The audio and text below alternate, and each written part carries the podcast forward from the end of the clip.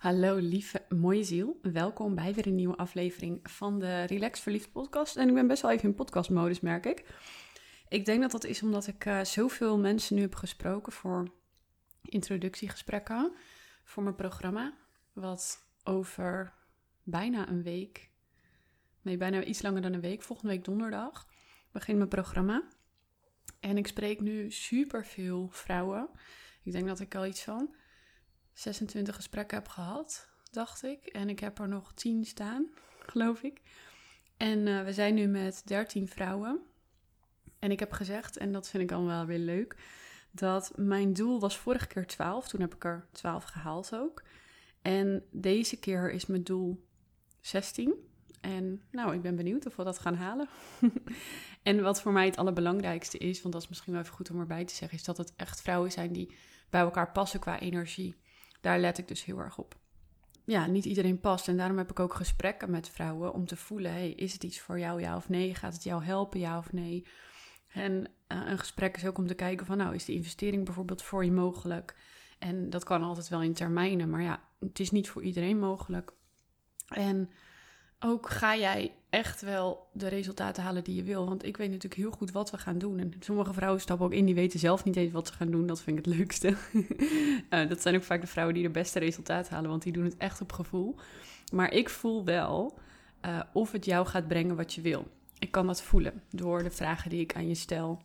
De energie die ik bij je voel, de motivatie die ik voel en hetgene waar je naartoe wilt. Dus dat is het, eigenlijk het, het belangrijkste voor mij. Daarom ik altijd een gesprek. En mocht je nog een gesprek willen boeken, dat kan nog tot volgende week woensdag. Dus mocht je nog denken, oh, ik wil toch wel kijken of dat programma iets voor me is, dan kun je, kun je nog een gesprek inplannen. Nou, na dit uh, uh, reclamestukje ga ik door naar de podcastaflevering. Ik wil het met je hebben over inner critic, of de innerlijke criticus, dat stemmetje in je hoofd wat ervoor zorgt dat je dingen niet doet, bijvoorbeeld. Wat mijn visie daarop is. En ik moet altijd even kijken van waar begin ik dan, zo'n podcastaflevering. Want ik denk dan aan een onderwerp en dan ben ik helemaal gemotiveerd. En denk oh ja, waar moet ik nou beginnen? Maar ik bekijk de inner critic, dan val ik wel gewoon gelijk met die deur in huis. Ik bekijk de inner critic vanuit um, twee stemmen in je hoofd. De mannelijke en de vrouwelijke. En um, allebei kunnen ze een critic zijn. En allebei kunnen ze je of aanmoedigen of tegenhouden. Ik vind het fijn om een man en een vrouw te onderscheiden, omdat wij allemaal, ongeacht je seksuele geaardheid, mannelijke en vrouwelijke energie in ons hebben. En op het moment dat ik die stemmen daaraan koppel, kan ik ze makkelijker buiten mezelf zetten. Op het moment dat ik dat nodig heb. En dan kan ik ze een soort van voor mijn neus neerzetten. En ze beïnvloeden en ze veranderen. Want heel veel mensen willen die inner critic veranderen door middel van affirmaties bijvoorbeeld. Nou, en als je mij langer volgt, dan weet je dat ik daar niet zo per se zo'n voorstander van ben. Um, affirmaties werken wel ter ondersteuning van, absoluut, want ik gebruik ze ook. Maar niet als enige middel om iets te veranderen, zeg maar. Dat is eigenlijk het belangrijkste um, uit mijn eigen visie en ervaring en van mijn klanten. Want als je als enige affirmaties gebruikt, dan ben je jezelf aan het gaslighten. En gaslighten betekent dat je je eigen waarheid probeert te veranderen door de waarheid die er daadwerkelijk is te ontkennen. Um, als ik het zo een beetje goed heb uitgelegd. En dat is wat je met affirmaties ook doet. Je, je gaat iets heel lang tegen jezelf zeggen, maar je onderbewuste gelooft het niet. Dus je gaat eigenlijk je eigen waarheid in de war brengen. En um, ja, soms kan dat wel werken, omdat het wel een waarheid is waar je misschien naartoe wilt groeien. Maar heel vaak werkt het averechts en blijf je tegen hetzelfde aanlopen omdat je aan het forceren bent. En forceren werkt nooit. Dus voor mij werken affirmaties wel ondersteunend, maar niet uh, om echt als, als middel te gebruiken om iets te veranderen. En die stemmetjes die je in je hoofd kan hebben, ik zie ze dus letterlijk als man en vrouw die een relatie met elkaar hebben. Wij hebben allemaal een mannelijk en een vrouwelijk deel in ons.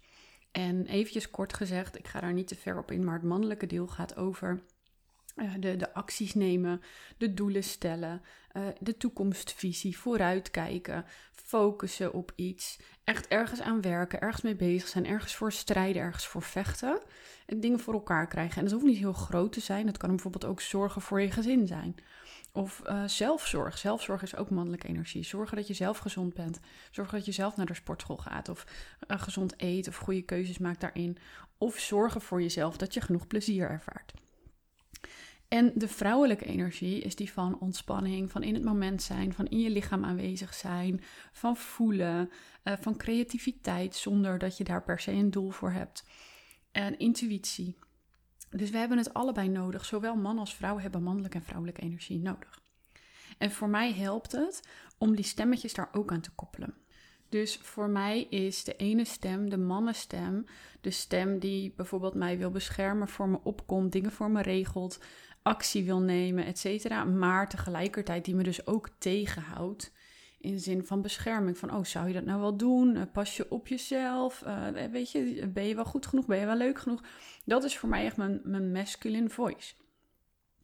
Mijn feminine voice is meer die voice van gevoelens. Van, oh, maakt dit me blij? Maakt dit me gelukkig? Maakt dit me enthousiast? Of meer, uh, nou, ik voel me zo en zo en ik heb dit nodig. En meer eigenlijk een beetje de waarneming van het moment, van wat er in het moment gaande is. En die kan de man dus weer aansporen tot actie. Dus bijvoorbeeld, um, ik voel me heel erg overwerkt. Ik voel me een beetje in mijn hoofd. En ik heb zin om weer in mijn lijf te zijn. Ik heb behoefte aan plezier.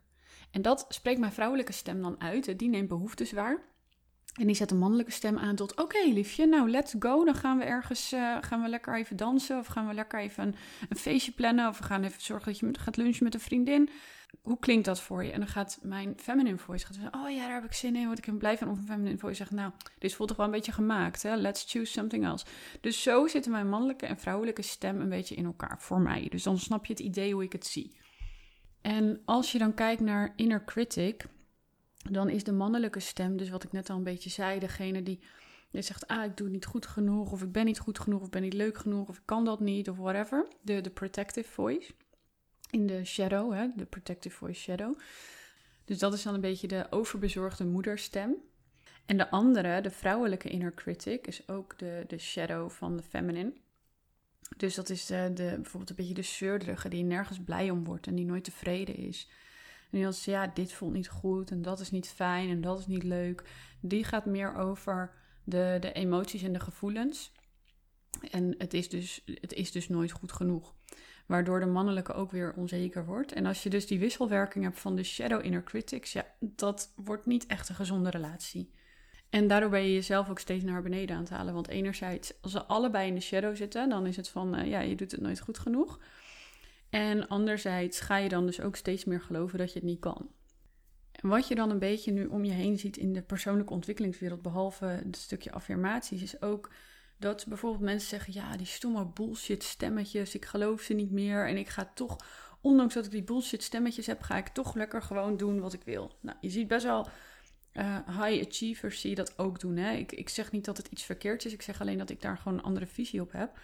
Want als je even bedenkt dat die twee stemmetjes dus inderdaad jouw inner union zijn, jouw, uh, als ik dat goed uitleg, jouw innerlijke huwelijk, die je wilt dat dat met elkaar samen gaat werken en, en jou uplift. Maar ook jou die verliefde gevoelens geeft. Ik denk dat heel veel van die high achievers, die gaan hartstikke goed, maar die hebben geen verliefde gevoelens op zichzelf, mede om deze reden. Want sinds ik dit ben gaan integreren, voel ik me ook veel verliefder op mezelf. Daarom heb ik een hele andere visie nu gecreëerd op inner critic dan dan alleen maar uh, dat stemmetje negeren en een bullshit vinden en toch doen wat je wil. Daar kom je misschien wel heel ver mee, maar je creëert er niet een hele fijne, liefdevolle relatie met jezelf mee. En ook geen verliefdheid op jezelf. Ik denk dat je dan vooral heel erg gevoelloos bent. Waarom? Bedenk maar wat, je, uh, wat er in een relatie zou gebeuren als die twee stemmetjes van jou een relatie zouden hebben. Dan zou het dus zo zijn, jouw man en jouw vrouw. Dan zegt jouw vrouw de hele tijd van tegen jouw man: Ja, wat jij zegt is allemaal bullshit. Maakt dan wel niet uit, ik ga lekker gewoon toch doen wat ik wil. I don't care. I don't give a shit. Want dat is wat, wat je dan zegt. Ja, die stemmetjes zijn allemaal bullshit. Ik ga het gewoon lekker toch doen. En dan gaat die man uh, of weg van je, waardoor je niks meer voelt.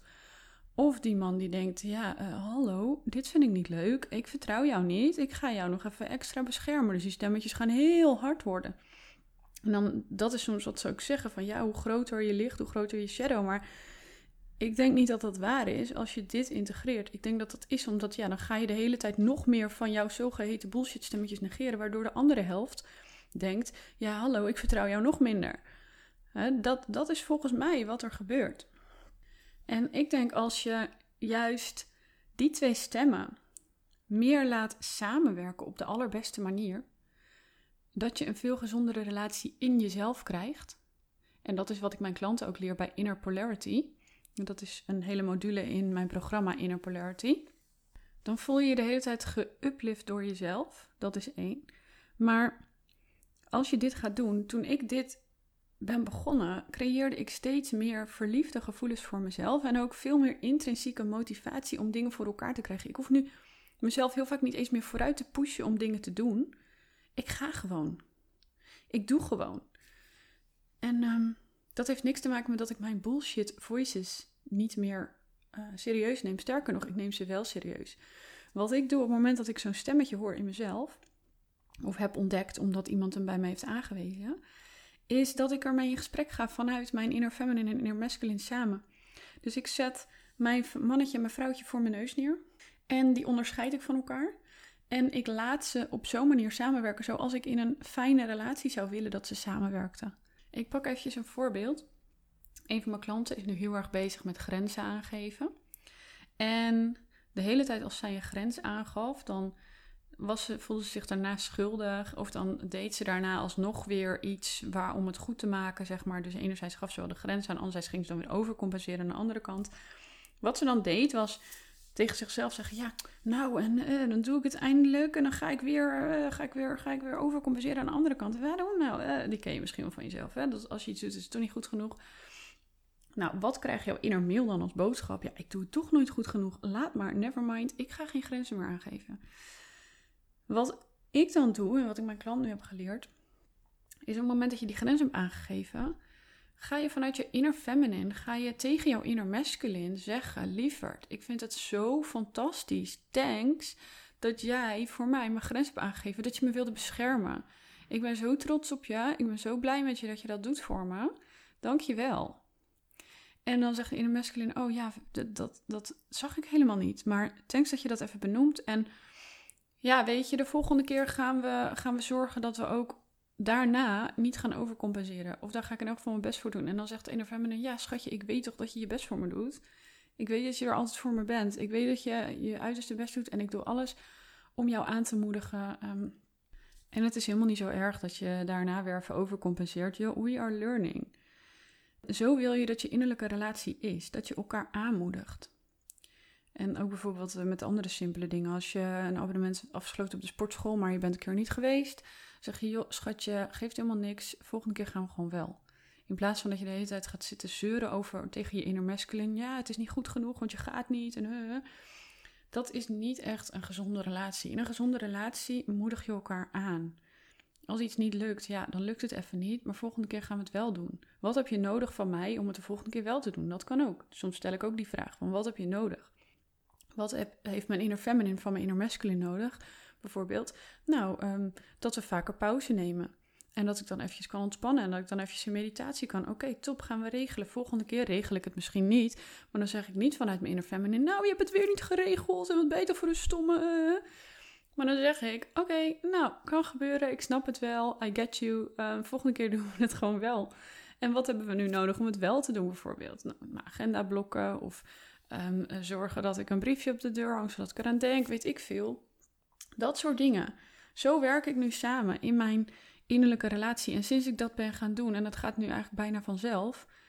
Sinds ik dat ben gaan doen, voel ik me zo anders. Voel ik me zoveel verliefder op mezelf, zoveel relaxter um, heb ik helemaal geen last meer van al die zogenaamde inner critic stemmetjes.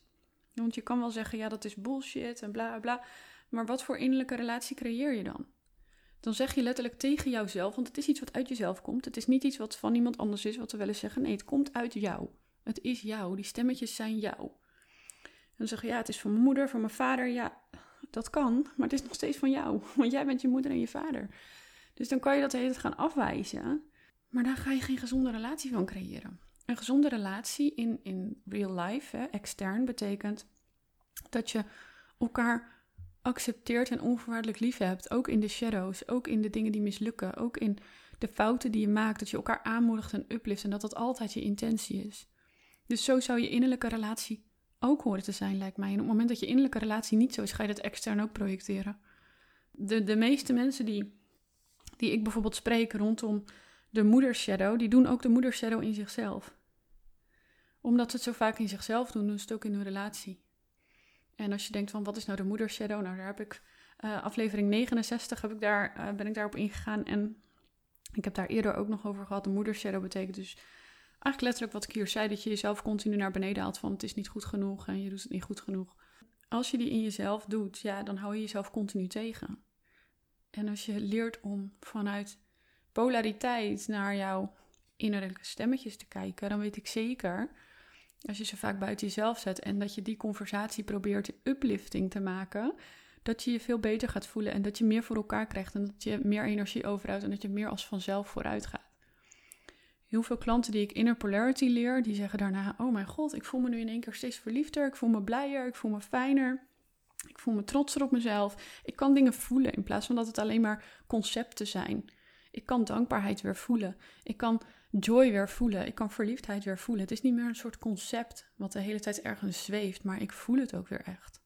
Dit is een van de dingen die daar heel erg bij helpt. Daarom wilde ik daar ook een podcastaflevering over opnemen. Dus ik hoop liever dat je hier weer iets aan hebt gehad. En ik zie jou heel graag weer bij een volgende aflevering. Of misschien wel in een introgesprek voor mijn programma. Hele dikke knuffel voor jou. En tot ziens.